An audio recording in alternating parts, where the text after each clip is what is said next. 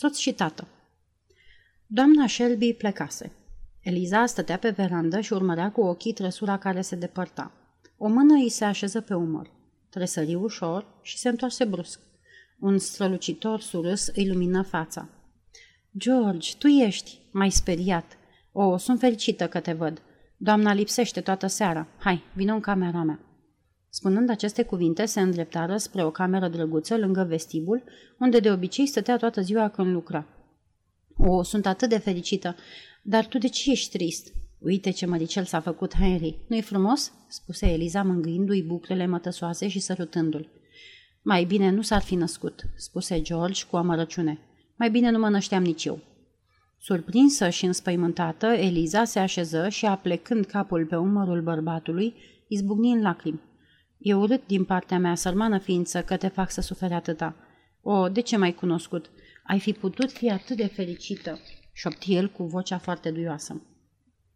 George, George, cum poți să vorbești așa? Ce ți s-a întâmplat? Ce este? Am fost atât de fericiți până acum." Da, draga mea, am fost fericiți," zise George. Apoi, luând copilul pe genunchi, îl privi fix în ochii negri, mângâindu-l pe cap. Cât îți seamănă! Și ești cea mai frumoasă femeie pe care am văzut-o vreodată și cea mai bună cu care am, pe care am dorit să o cunosc și totuși aș fi vrut să nu te fi cunoscut niciodată." George, cum poți?" Da, Eliza, mai mizerie, mizerie, mizerie. Viața mea e mai păcătoasă decât a unei râme. Viața asta mă înghite, sunt un biet sclav pierdut și părăsit. Și te tărăsc în căderea mea și pe tine. Asta-i totul. De ce încercăm să mai facem câte ceva? De ce mai învățăm câte ceva? Să fim cineva? Da, ce-i bună viața. Aș vrea să mor. Scumpul meu, George, acum înțeleg că nu-i bine. Știu ce mult te-a costat pierderea locului de la fabrică. Știu că ai un stăpân nemilos. Dar te rog, mai ai puțină răbdare. Poate că... Răbdare, strigă el întrerupând-o. N-am avut răbdare. Am spus vreun cuvânt când a venit și m-a luat fără niciun motiv de acolo de unde toți erau buni cu mine. Lua tot profitul muncii mele și toți spuneau că muncesc bine. Asta e într-adevăr groaznic, dar, în definitiv, e stăpânul tău, știi bine. Stăpânul meu. E, cine l-a făcut stăpânul meu? Mă gândesc la mine. Sunt și eu un om ca și el. Valorez mai mult ca el. Știu să muncesc mai bine decât el și să conduc treburile mai bine ca el. Citesc mai bine, scriu mai bine și am învățat toate eu singur, fără să-i datorez nimic. Am învățat chiar fără voia lui. Și acum, cu ce drept vrea să facă din mine, din nou, un animal de povară, să mă smulgă de la lucrul pe care îl făceam bine pentru a mă pune să fac muncă de vită? Știu ce vrea. Vrea să mă doboare, să mă umilească. De aceea mă întrebuințează la treburile cele mai josnice și cele mai umilitoare. George, mă sperii. Nu te-am auzit niciodată vorbind de astfel. Mi-e teamă să nu faci cine știe ce. Înțeleg ce simți, dar fii cu băgare de seamă. Din dragoste pentru mine și pentru Henry. Am fost prudent și am fost răbdător, dar din zi în zi răul crește. Carnea și sângele nu pot să mai suporte. Nu scapă nicio ocazie să nu mă tortureze și să nu mă insulte. Credeam că îmi va fi posibil să muncesc ca lumea și să trăiesc în pace, să am puțin timp ca să citesc și să învăț lucruri noi în afara orelor de muncă. Nu, cu cât duc mai mult greul, cu atât mă încarcă mai mult. Spune că vede el, cu toate că nu spun nimic, că am pe dracu în mine și are ambiția să mi-l scoată. Ei bine, da. Într-una din zilele astea dracul va ieși, dar într-un fel care nu-i va plăcea deloc. Scumpule, ce ne vom face?" spuse Eliza plângând.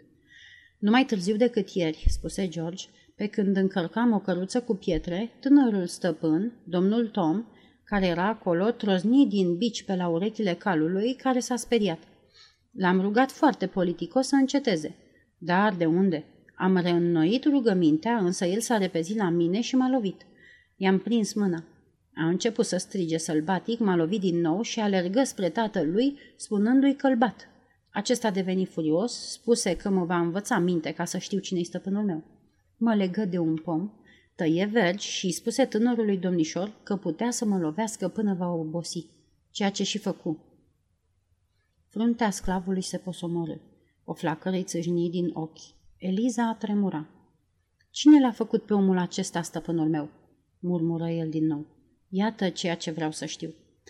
Dar, spuse Eliza cu tristețe, eu am crezut totdeauna că trebuie să ascult pe stăpânii mei. Poate că tu ai dreptate în ceea ce te privește. Ei te-au crescut ca pe copilul lor. Te-au hrănit, te-au îmbrăcat, te-au tratat bine, te-au învățat. Astea le dă drepturi. Dar mie... Lovituri de picioare, pumni, insulte și înjurături. Câteodată părăsit cu totul. Iată ce-i datorez. Mi-am plătit întreținerea însutit, dar nu mai vreau să sufăr. Nu, nu mai vreau. Eliza tremura și tăcea. Nu-l văzuse niciodată pe George în starea aceasta și toate ideile ei de supunere se clătinau sub uraganul acestei pasiuni. Știi cățelușul pe care mi l-ai dat? Era bucuria mea.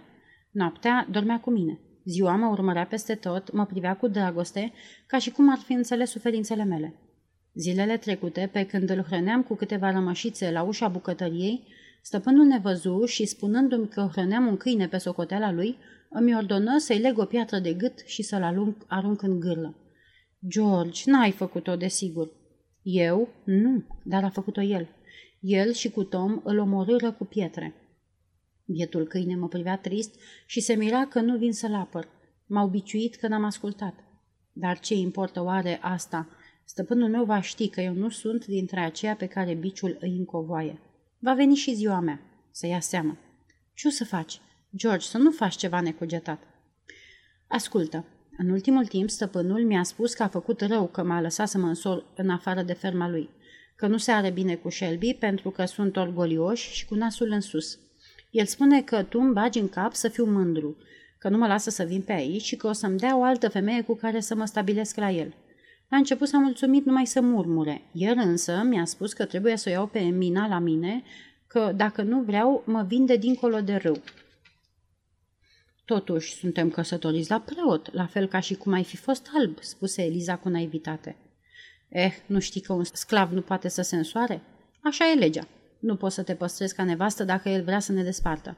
Iată pentru ce mai bine nu te cunoșteam. Iată pentru ce mai bine nu mă nășteam. Era mai bine pentru amândoi și pentru copilașul acesta pe care îl așteaptă aceeași soartă. Stăpânul meu e așa de bun. Da, dar cine știe? El poate să moară și copilul poate să fie vândut cine știe cui. La ce-i servește că e așa de frumos, vioi și inteligent? Mă spun eu, Eliza, fiecare calitate a copilului îți va străpunge inima cu o durere. Aceste cuvinte se împlântau ca niște pumnale în inima femeii. Fantoma vânzătorului de sclavi trecu prin fața ochilor săi. Ca și cum ar fi primit lovitura de moarte, chipul său păli și îi se tăie respirația. În timpul acesta, copilașul neștiutor se juca liniștit. Eliza ar fi vrut să-i împărtășească lui George temerile pe care le avea, dar nu mai îndrăzni. Nu, gândia, să nu-i mai adaug încă o greutate la cele pe care le are dedus bietul om. Nu, nu o să-i spun nimic și afară de asta cred că stăpâna mea nu m-a înșelat. Hai, Eliza, dragă mea, curaj și rămas bun, spuse bărbatul cu tristețe. Mă duc. Te duci? Te duci. Unde, George? În Canada, spuse el înfrânându-și emoția și când voi fi acolo te voi răscumpăra. Este ultima speranță cine mai rămâne. Ai un stăpân bun și nu o să refuze să te vândă pe tine și pe copil. Ce nenorocire! Și dacă te prinde? Nu voi fi prins, Eliza. Voi muri mai înainte. Voi fi liber sau mort? O să te sinucizi? Nu va fi nevoie, mă vor omorî ei. George, din dragoste pentru noi, te rog, fii prudent, să nu intri în păcat, să nu-ți iei nici viața ta și nici a altuia. Da, da, Eliza, dar ascultă planul meu. Stăpânul m-a trimis azi cu o scrisoare la domnul Simăr, care locuiește la o milă mai departe. Desigur că se așteaptă să vin aici și să mă plâng de tot ce îndur, mai ales de hotărârea de a mă despărți de tine. Dar eu mă voi întoarce resemnat, ca și cum lucrurile ar fi aranjate. Am câteva pregătiri de făcut, voi fi ajutat și în opt zile voi fi printre cei care lipsesc la apel. Haide, rămas bun, zise George, strângând mâinile Elizei și privind-o în adâncul ochilor. Bărbatul și soția se despărțiră.